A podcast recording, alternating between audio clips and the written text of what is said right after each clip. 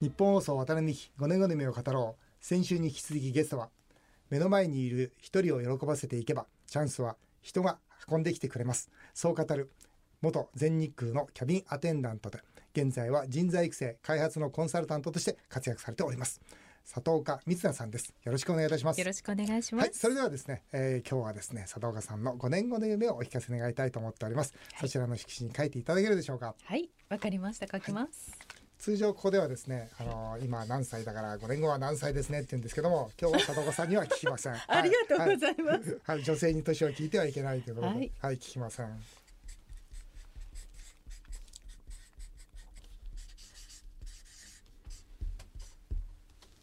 はい書いていただきました、それではご自身で発表していただけるでしょうか。はい。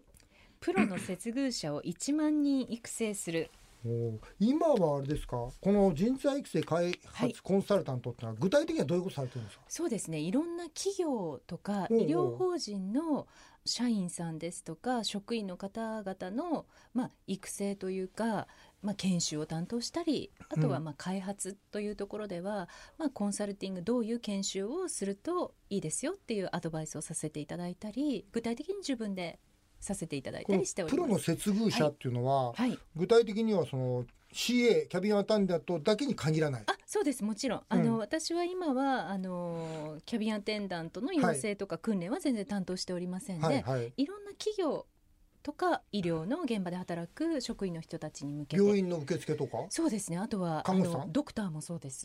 ドクター？はい、はいいわゆるコミュニケーションを、まあ、人がいるところは必ずコミュニケーションが必要であって、このプロというのは本当にお客様に接客とか接遇をする人たちだけではなくって、うんうん、やっぱりコミュニケーションをうまくすることが非常にその会社だとか病院のもちろんサービスを良くすることにつながるので、うん、競争に勝つとか、うん、えー、その企業とか病院を大きくするという意味でも非常に大事なアプローチだと思うんですね。本当そうですよね、はい、そうなんです。僕も病院経営してたんですけどね。そうですよね。そう。病院のそのドクターって、はい一生懸命なんですけどね。その不器用な方がねそうなんです。多いですよね。そうなんですよ、うん、本当に。その方々に例えばどうやってアドバイスするんですかそれ、ね、名医なんですよ。でも不器用で、はいうん、その患者さんにですねちゃんと説明はできないわけですね。どういうふうにアドバイスしますか？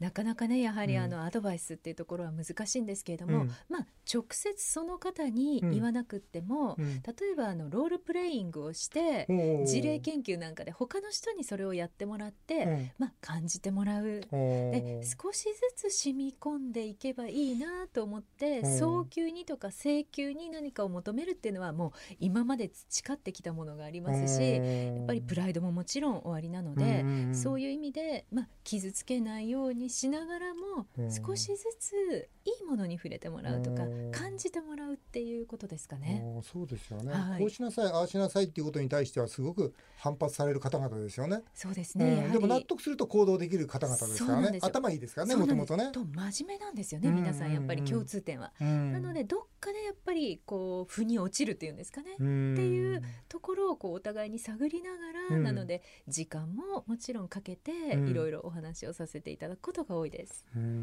あの病院の話が出たんで、はい、まあこの本からもちょっと読ませていただいたんですけど、はい、ね、その乳がんを乗り越えられたということで、はい、2006年に。そうですね、はい、そのまさに CA の現役中ですよね。はい、どうどうそうです。早期だったんですか？早期発見で。ではあったんですけども、うんうん、あの母がその、うん、えっ、と半年ぐらい前に乳がんをしていて、うん、うち父もがんなので、あそうなんですがん家系なんですよね。で、あじゃあ私も自分の誕生日にこれからはチェックに行こうと思って、うんうん、全くその自分で何かおかしいなっていうものがあったわけではなく行かれたんですか？行ったんです。そうしたらそこで見つかって先生にも絶妙なタイミングですって言われましたが。よかったですね。ねラジオ聞いてる方々もねぜひねそうですね。検診でそう思うと大事ですね。そうなんですよ、おっぱいのがん私は乳がんだったわけですけれども、おっぱいのがんは唯一自分でも見つけられると言われているがんなので、本当にあの女性も、一番わかりやすいのは石鹸をつけると手は滑りやすくなりますよね、うんうん、だからお風呂に入った時に、うん、本当に毎日じゃなくても月に一度でもいいので、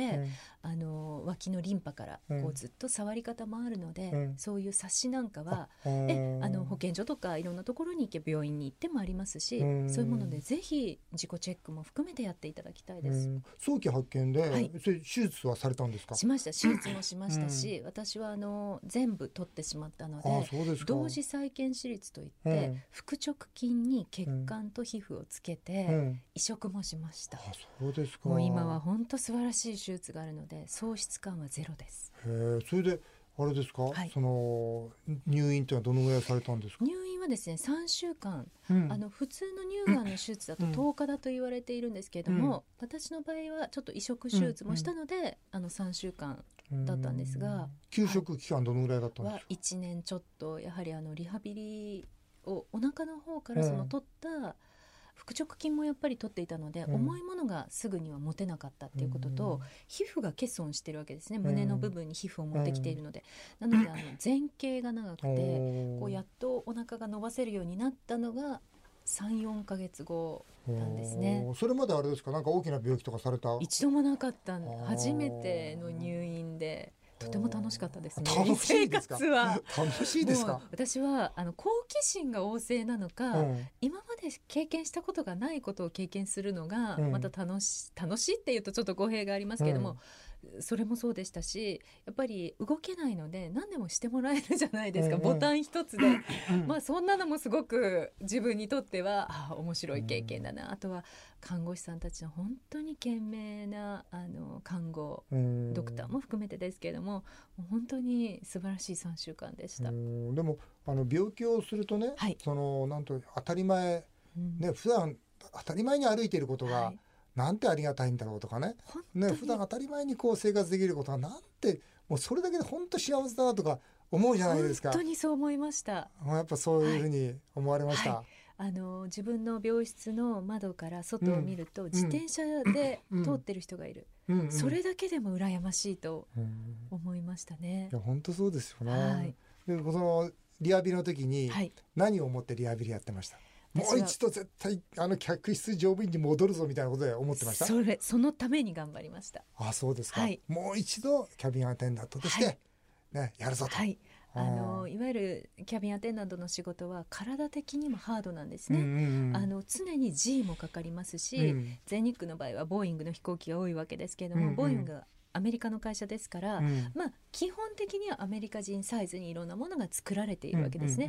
なので高いところのものに手を伸ばさなきゃいけない、うんうん、リンパを取っているので手も上がらなかったんですよ。だからあの物入れに手を伸ばすには絶対に手が上がるようにならなきゃいけない、うん、重いものを持つにはお腹しっかり力が入るようにならなきゃいけないって、うん、私は仕事があったから元気に戻れたと思ってます。うん、なるほどね、はい、僕もね、まあ、40の時に椎間板ヘルニアでね、はい、手術をして、はい、それで、まあ、2回手術したんですね。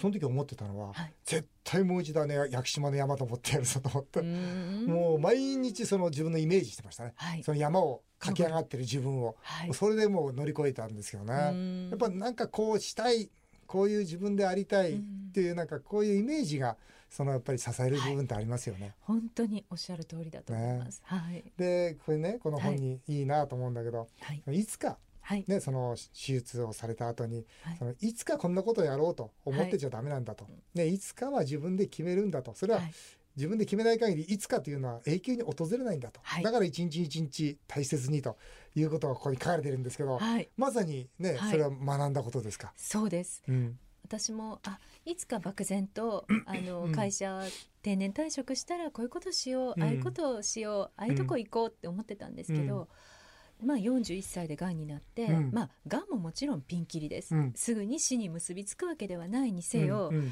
っぱり41歳で初めて死というものが自分にも訪れるんだってすごくリアリティを持って死というものを感じたんですね。その時に やりたいことはやっておかなければ、私の明日はわからないってことに気づいて、やっぱり今までではない挑戦ということで私はバイクの免許を取ったりしました。え？ー41歳から？あ40えもう辞めてから取ったので、うん。えっと2年前に取りましたからもう45も過ぎた時に取りました。へえ。だってここにね はい。書いてあるけど、はい。後で聞こうと思ってたんだけど、ええ。このツーリングっていうんですか、はい。今そのこれでかいでしょ？結構バイク。そうですね。あの何 cc 乗ってるんですか？400cc なんですけど今はちょっとあの仕事の関係でなかなか乗る機会もうん。少ないんですけど、うん。でも大型が欲しいので、うん今度大型行こうと思ってます。うんだって 400cc って持つことも大変でしょ、まあもうね、ラジオの本当にそうですね。聞きの方お分からないですそんなに大柄じゃないですもんねそうで佐藤さん。すねあの、うん。はいそんなに大きくはないですね。ね。身長はまあありますけれども、なので一番最初バイクを、うん。倒されたバイクを起こすところから教習が始まるんです。うん。あはい。できます。あのコツがあるんですよね。やっぱテコの原理を使ってうん。最初はできないんですけど、うん。どんどんどんどんできるようになって、ただやっぱ燃料が満タンに入っているとかなり重くなるので。かなり重さはありました、でいつかなんて言ってるよりも、じゃあすぐじゃあバイクの免許取ろうと、はい。その他ないかそのいつかじゃなくてすぐ始めたことってあるんですか？そうですね。会社辞めました。まあ会社辞めましたって言うとあれですけどあのうん。やっぱり少しでももう一回何かにチャレンジしたいと思うなら、うんうん私はもうすぐにチャレンジしようと思ったんですね。でももちろん今やっていることに対しての責任もあるので、うん区切りのいいところまで行ってそれで私は更新の指導もしてそれこそあのトップ VIP 天皇皇后両陛下の担当する客室乗務員の養成訓練を担当してその月に私は辞めましたね。それは何をしたかったんですか？何をしたいから辞めたんですか？そうですね、はい。あのすさっきここにも書いたように私が大、まあ、短大を卒業してからずっと全日空に勤めて、本当にそのプロフェッショナリズムというかの接客いわゆる接遇というものしかもちろんできませんので、うんをより多くのところに自分のノウハウや、うん自分が持っている何かがあるとすれば一人でも多くの人にそれを伝えたいと思いました。おーじゃあそれはいつかじゃないぞ今だぞと思ったわけですよね。はい、でも本当に多くの方いつかこうなりたいなとかね、えー以前そうだ俺も昔はこんなこと思ってたんだとかねはい、言う人って多いじゃないですか。多いですね。うんはいでもやっぱり行動するかしないかってして後悔した方がいいもんね。そうなんです。やらない後悔よりやって後悔したいと。の方がね、はい。そうですよね。はいあとね僕のはいメールでよく来るんですけど、はい。あの僕の体重をね、はいどうやって維持してますかと。うん本当にスリムでスタイルが良くてあの、うん僕ね二十歳から体重1キロも変わってないんですよ。そうもうずっと同じ体重なんですね。そういうことと話すと、えーはいどうやってんですかみたいなことで言われるんですけど、はい同じようにやっぱり体重をチェックされる。はい。ね、体型もキープする。はい。とここにあるんですが、えーどういうふうにしてそれこそね里場さんもすっきりされてますけどいえどういうふうにされてるんですか、はい。あのやっぱり食べる時は楽しく食べたいので。うんうん。あの好き嫌いもないですし、うん。ありがたいことに、うん。なのでたくさん楽しくうん。いっぱいいただきます、なるほど。がやはり年々代謝は落ちてきますので、うん。そうしたら運動量を増やす、うんということであの今は例えば私はこの近辺で会食ってまあ多いですね。銀座はいはいはい。のあたりですとか、そうするとこの辺で食事したら私は歩いて帰ります。うちまで。文京区なんですけど。はいあそうやって決めてるんですか？決めてます。なのでいつも靴は2足持ってます。まあ履いてる靴だとはウォーキングシューズ。今日もあの持ってるんですけれども。で履き替えてスタスタと帰っていきますね。すごいよね。あとは何日間か見てうん。毎日たくさん食べるとやっぱりどうしても増えていってしまうので、あ昨日たくさん食べたなと思ったら今日はちょっと抑えるとかっていうのをあの3日ぐらいでバランスを見てます。僕は毎日体重計乗るんですよ、あそうですか。うん。うん。それはいいですよ。いいと思います。やっぱり実際ちゃんとなんとなくではなくて、うん。数字で全てやっうんぱりカウントした方がいいっていうふうに書きましたけれども、うん。まあ、数字を見ていくっていうのはうん。ダイエットには非常に大事だと思いますね。そうですよね、はいで僕はね毎日なぜ体重計乗るかっていうとね、はい。やっぱ体重増えるとはい。調子悪いんですよ、そうですよね。簡単な話、はい、うん。うん。でやっぱ同じ体重でいつもいるとやっぱり元気ですし、はい。やっぱり心とか体が100%元気じゃないとおっしゃる通り。闘争心湧かないですよね。そうですね。本当に、本当にそうですね。あの気持ちと体は切り離せないです。うん。本当にそう思いでます。佐藤さんが言うようにねその一流であるいつも。はい、いつも変わらないということはいつも一定だからですもんねそうですね心と体がね。そうなんです。うんで、それを常に客観視できてるってことが大事なんですよね、うん、いいな別の自分が自分を見ているっていういいですね だからやっぱり一流でねいられるんでしょうね。これとあとねこの本の中で気がついたんですけど、はい、運を随分気にされてますね。そうですね。はい。うん、あの運はいいですか？私は運にあのすごく恵まれていると思います。なるほどね。はい。僕はね、はい、あの運がいい人って運が運がいいって言う人は運がいいんですよ。まあ変な話だけどね。要するに運がいいって言える人は運がいいんですよ。はい、うん、うん、そうですよね。運が悪いっていう人は運が悪くなっちゃうんです。簡単に言うと。そうですよね。うんどう思うかですもんね自分が。そうそう、ね、例えば転んだとしてもね、ああよかった骨折ってなかったなんて運がいいんだろうと思う人もいればね、はい、ああ転んだなんて私は運が悪いんだろうと思う人もいるんですよ、でね、でも運が良かった、ね、骨折ってなかった良かったと思う人はその後良くなっていくんですよ。そうですね、うん、その通りです。そうだから僕もね、はい、運はねすごく大事にしてるんですけど、そうなんですね。運を良くするためのコツを教えてください、はい。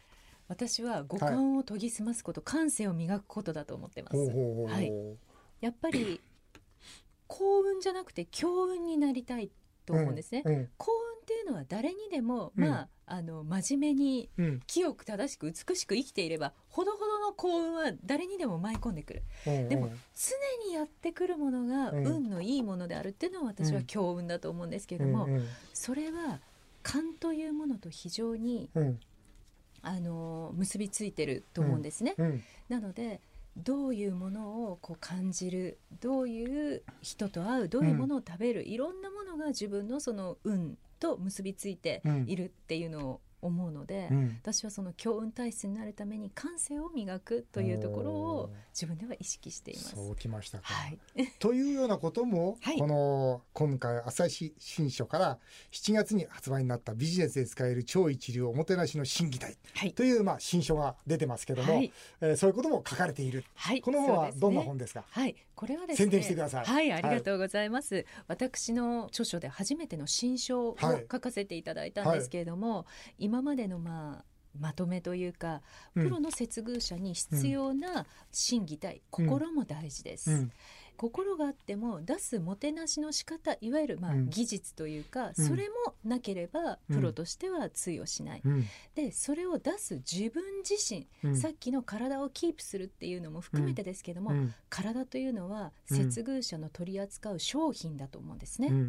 ですからその商品自体の管理ができるということもプロには大事なので、それで審議たいという、なるほどね。心、技術、体にしました。はい、朝日新書から超一流おもてなしの審議体という本を出されてます。ぜひ皆さん読んでいただきたいというふうに思います。はい、えー、最後にですね、はい、あの私は最大支援2000万円日本一の夢のコンテストみんなの夢アワードというイベントをですね、日本武道館で、はい、あの主催しております。1万人の若者たちが集まるんですが、憧れの職業キャビンアテンダントの中でさらにトップに上り詰めた佐藤さんからもその若者たち夢を追っている若者たちにぜひ夢の大切さやまた夢を追いかける人たちへのメッセージをいただきたいと思います。はい、えー、まず毎日の積み重ねが大きな夢へとつながると私は思っています。なるほど。はい。毎日コツコツとやっぱり全身あるのみで掴んでいただきたいと思います、今を生きてほしいということです。そうですね、はい、いつかそうなったらいいなじゃなくてまず今日の現実を変えていくこと。ね、一歩ずつ積み上げていくこと、それがトータルでその先の大きな夢につながっていくんだと、はい、だと思います。いうことで、えー、素敵なメッセージをいただきました。ありがとうございました、ありがとうございます。渡辺美希5年後の夢を語ろう。先週と今週2週にわたって元全日空のキャビンアテンダントで現在は人材育成開発のコンサルタントとして活躍されております。佐藤岡光奈さんにお話をお伺いしました。どうもありがとうございました。ありがとうございました